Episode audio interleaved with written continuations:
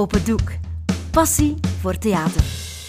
Zomerse gesprekken op een bankje in jouw gemeente of stad. Al bij al viel dat mee, hè? Denk het, ja. Al bij al viel dat mee. We hebben dat nog goed gedaan. Gezien de omstandigheden, ja. Oh, allee, wat maken wij onszelf wijs? Het juiste, dat hebben wij gedaan. En meer niet. Het juiste? Dat is toch geen manier om afscheid te nemen? Beschamend is het. Ik weet het niet, Augusta. Wat kunnen die mensen nog meer doen? Ha, wat ze nog meer kunnen doen? Ah, maar alles? Alles kan meer en kan beter. Dat is nu toch niet menselijk, hè? Allee, ziet ons hier nu zitten. Hoe stonden we er nu? 2 meter uit mekander. Alsof dat wij vis zijn van elkaar. Oh, en onze kinderen, hoe gaan die dat ooit verwerken, hè? Echt. Nog een chance dat ik ze daarbij ga weghalen, ons moe. Anders hadden we ze misschien zelfs niet meer gezien. Dan hadden ze haar direct in zo'n zak gestoken, alsof ze chemisch afval is. Onze eigen moeder. Nee, Jenny. Ik kan dat niet aan. Het is gewoon allemaal te veel. Te veel. Juist, dat is nou wat dat het is. Die mensen deden ook maar wat ze moesten doen. Je gaat het moeten loslaten. Dat deed allemaal geen zin. Ook als erover blijven op fretten. Het is te laat. Ik doe ze proces aan. Maar Gusta toch, wat zit er daar nou mee? Dat deed toch allemaal geen zin? En pas maar op, of ze komen achteraan met hun eigen proces. Het enige wat wij dan nog moeten doen, is alles proberen te verwerken. Ons moe is dood.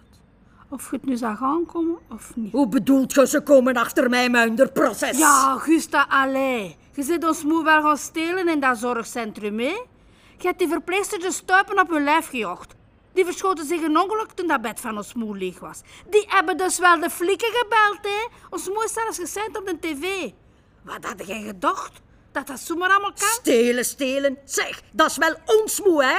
Het is niet omdat wij daar iedere maand €2000 betalen, dat ons moe van hun is, hè? Oh, wat is dat hier eigenlijk voor een gezever, Jenny? Ze biedt gaat er nog zeggen dat het mijn fout is dat ze dood is. Ik weet het niet, Gusta. Ik weet het allemaal niet. Het is oké. Maar dat is hier helemaal niet oké. Als ik ons moeder niet had weggehaald, hè, dan hadden ze haar in een zak gestoken en haar bij het klein gevaarlijk afval gezet. Zonder pardon de stookoven in. Maar dan had ik ze niet meer kunnen vastpakken en dan had ik hij ze ook niet meer gezien. Dat was alleen gestorven, Jenny. Alleen. Gelijk nog goudvis in een bokal achter een stuk plexiglas. Met niemand, maar dan ook met niemand die haar graag ziet of haar hand er vast in. Ik weet het niet, Gusta. Misschien. Het is alleen maar topen dat jij nog niet ziek wordt. Ziek? Allee, hoe bedoelde dat nu? Wat zou ik ziek worden? Allee, dat is toch allemaal zeer zeker. Allee, dat geloofde nu toch zelf niet, hè? Dat dat allemaal zo besmettelijk zou zijn. Maar ze hebben ons moe zelfs niet getest. Meer dan een hoestje had ze niet. Het is topen. Want als jij ziek wordt en je komt in de kliniek terecht... Oh, ik moet er niet van hebben, Gusta. Die vies gaat. Zit toch maar wat voorzichtig. We hebben ons leven nog voor ons. Bedoelde jij dat je mij daar alleen zou laten creperen? Nou, wel, ik zeg het u nu, hè. Als ik ziek word, waag het niet, hè. Waag. Om mij daar weg te laten voeren gelijk een pestleider. Thuis blijf ik.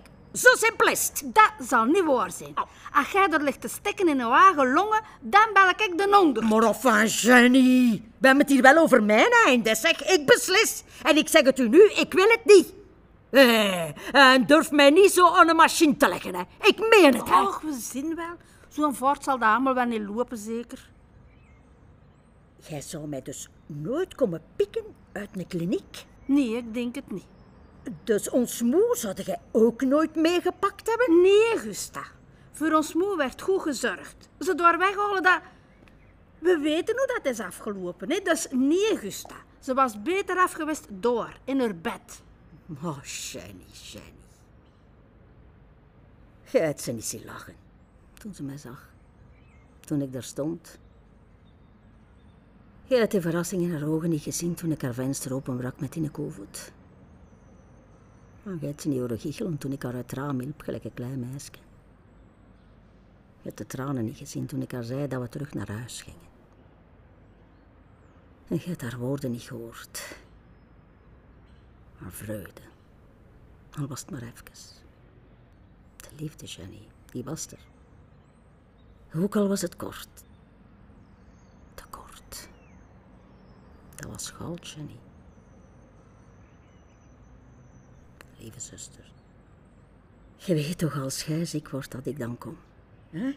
In mijn kleine zwarte spandex, met dat zelfgemaakt zwart mutsje op mijn kop, sluip ik recht uw kamerken binnen. Nou, het zou misschien wel geen gezicht zijn, maar niemand zal mij van u weghouden. En dan pak ik u mee. Dan is het maar voor even. Dat we gewoon weer samen zijn. Wij twee. Dit was Het Wonder van de Kleine Goedheid van schrijver Nele Peters. Je hoorde de stemmen van Marleen Vermeer en Marina Mathijsen. Dit verhaal is een onderdeel van de podcast Het Bankje.